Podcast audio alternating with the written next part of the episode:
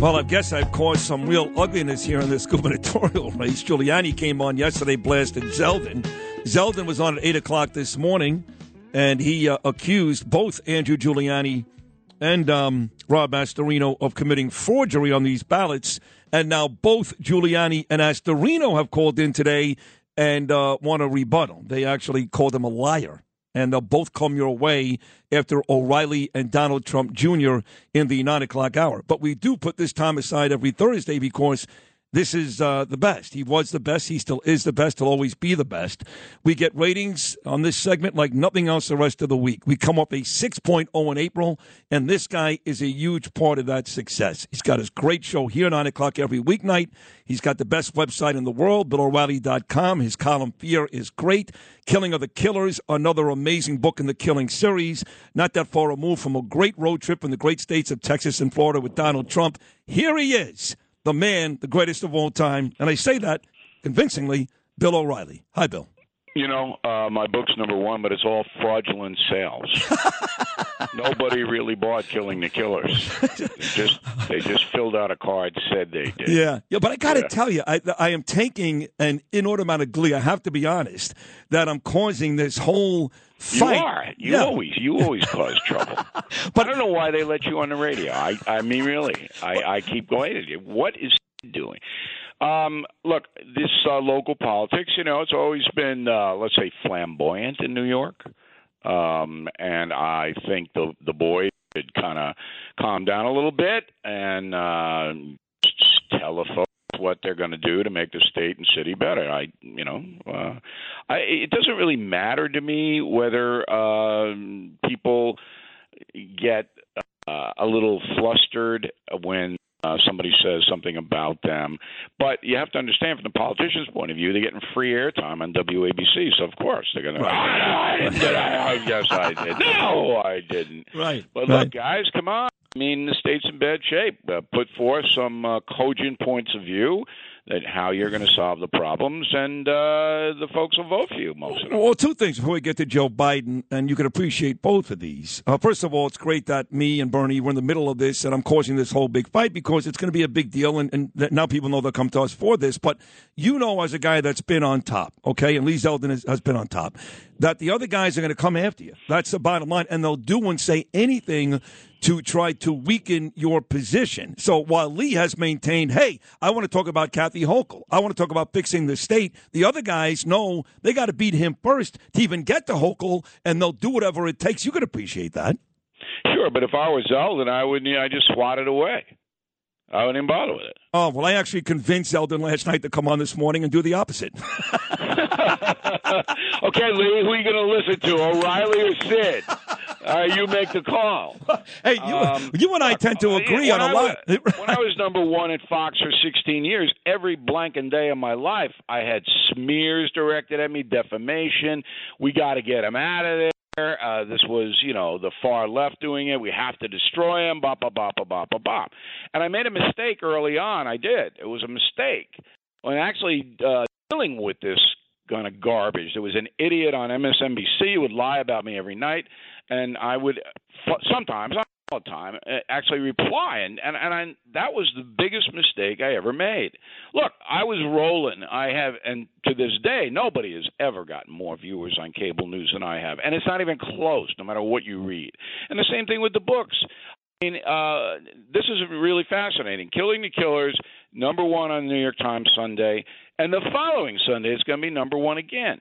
Well, if you go to Amazon Com. They have reviews if you uh, on Amazon. Yeah. You re- but you don't have to buy the book to review. So there's a little thing say verify purchase. If you see that, then the review is legitimate. The person bought the book on Amazon. They're reviewing the book after they read it, right? Well, about 15% of views are not verified purchases. And they go, This is the worst book in the world. they didn't read the book. They're reviewing me. Right. Right. All right, and and so you when you're a politician, a television guy, anybody who's trying to convince people to either vote or watch or listen to you, you got to choose your battles. And and to get involved with ah, there's a this, that, I just think it's a waste of time. Maybe I'm wrong. Maybe I'm wrong. Maybe you know. uh Zeldin, I heard the interview with you t- today, uh, but if I were him, I go, look, uh, it doesn't matter to me. I mean, I'm going to win the primary, and then I'm going to beat Hochul, and here's how I'm going to do it.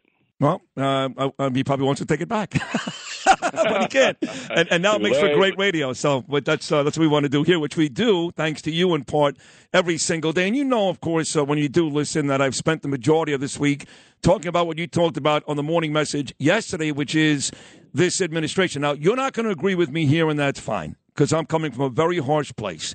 But I really believe in my heart of hearts that Joe Biden and, and even Kathy Hochul, local or national, they're almost giddy about the Buffalo shooter. They don't care about these 10 African Americans, God rest their souls, that are dead. It didn't, the bodies weren't even cold yet. Rigor mortis hadn't set in, and they were already talking about gun control and white supremacy. So my contention is they needed this story. They've been yelling white supremacy, and you have to go back to El Paso, Texas, Bill, to find anything like that three years ago. They needed this story to continue this lying narrative. So my contention is they're almost happy these people died. I know that's harsh. That's how I feel.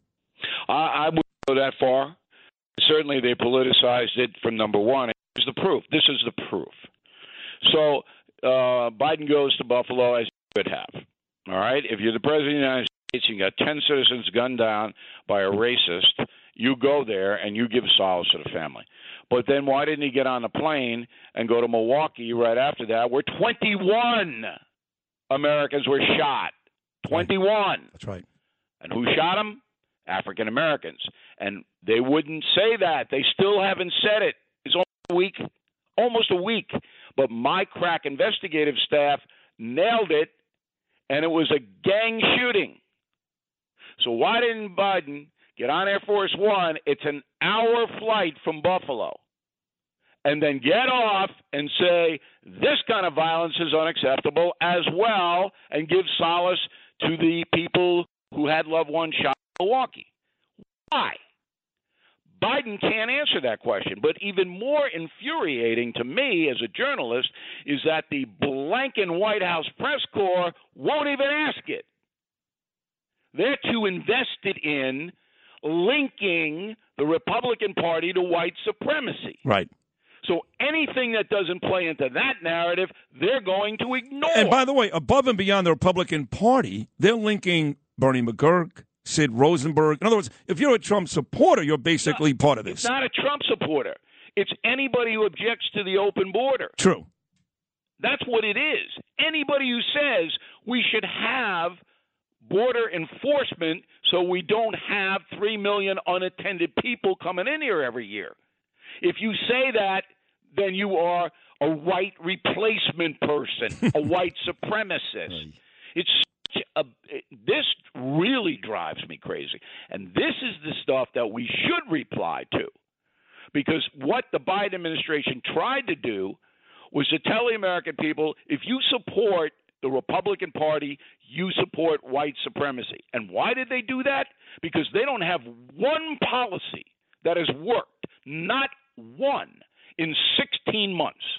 Not one. No, listen, uh, the New York Post does a great job of detailing everything from gas prices, supply chain issues. There's six or seven, and they left out a bunch on the front page. But I'm going to ask you this as if I didn't know the answer out of complete ignorance. Yes, this kid was a white supremacist. Yes, this kid did carry out this vile act against African Americans. By the way, he wanted to kill Jews too, but we'll leave that part out. But even knowing what this kid did, Bill O'Reilly, does this country have a major issue with white supremacy? No. Of course not. I mean, I know thousands of people, thousands. I deal, uh, I mean, I got three corporations. I deal with people all over the United States every day.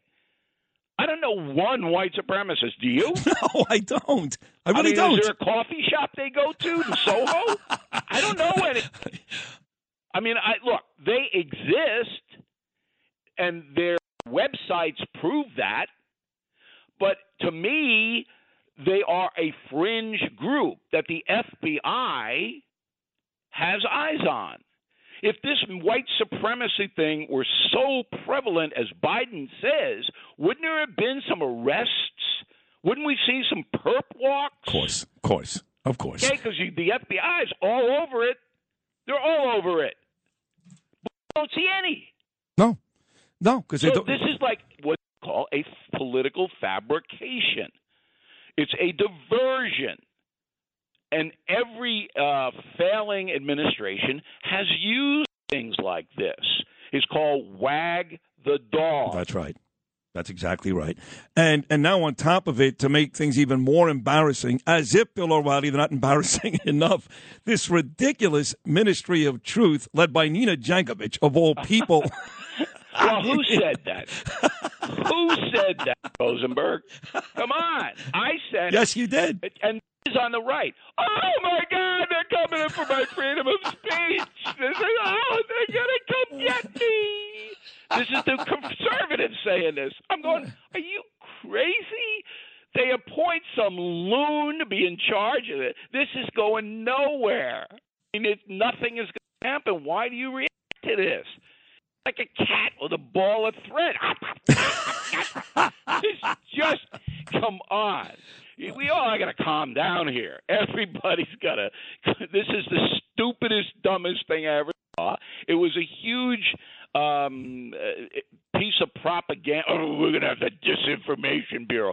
Well, then Please. you got to close CNN and MSNBC. Right. Shut them right down. Shut okay? them down. And New York one while you're at it. So, uh, in closing here, uh, listen, uh, you have had the biggest influence on me more than anyone in the history of this business. And I, and I mean that sincerely. And, and, 99% of the time, I agree with what you say. And oftentimes, I'll even mimic it. I'll give you the credit, but I'll mimic it. Uh, where I disagree with you, it, it, and it's small, is I really believe Joe Biden is not just old and losing it. I really do believe there's a part of him that's evil. I really do. And he, he just does too many things uh, throughout his daily day that that I can't just explain away by he's getting old, he's forgetful, blah blah blah blah blah. And, and now I really feel that way, Bill. I really do. Okay, and you may be right, but I evaluate Biden on his entirety. All right, his career, and I've never seen the evil component in his career. Corrupt all day long. Evil. I think Pelosi is evil. Okay. And, and I put the designation on her because what that woman does and, and tries to do, uh, but I don't think Biden at this point has the capacity to evaluate information that's put in front of him. I don't even think he knows who Jean-Pierre is. All right, they just said, yeah, "We're gonna have a new press." Okay, what's for lunch? Uh, I, I mean, that's my opinion, but funny. I could be wrong. Oh, Sid. funny and you could be right. Nah, I bet against and that. That would be like the first history that ever happened, but it's possible. Anything is possible. We're in America, Bill. Hey, listen, uh, as always, great, great job for folks who want to buy that book, which is doing tremendously well. What's the easiest way to do it? You'll, you'll, if you buy Killing the Killers, you will learn a tremendous amount. You won't be able to put it down. I want to thank everybody who's helped this book. It's number one this Sunday in the Times and the following Sunday. Wow. So we're rolling. Thanks for everything, Sid. Thanks for reading the book. I really appreciate it. It was a great book, and you're great, and I love you. Thanks for coming on. Enjoy your week. We'll talk again next week. Thank you, Bill. Okay. See you, you. man. Take care. That's the great Bill O'Reilly. Go buy his book, Killing the Killers. Maybe his best work yet, and every killing book is great. This may be his best work yet. Go buy it today. And of course, don't forget, tune into Bill O'Reilly, 9 o'clock tonight, and check out the website. You'll love that too. BillO'Reilly.com. I don't read any books, and I'm brilliant. And that's right. Uh, we'll take a short break. Donald Trump Jr., Andrew Giuliani, and I think Rob Astorino, too. All of them set to come our way next hour. This has been quite a show, and the next hour will not disappoint. More of Bernie and Sid with me, Sid, right after this.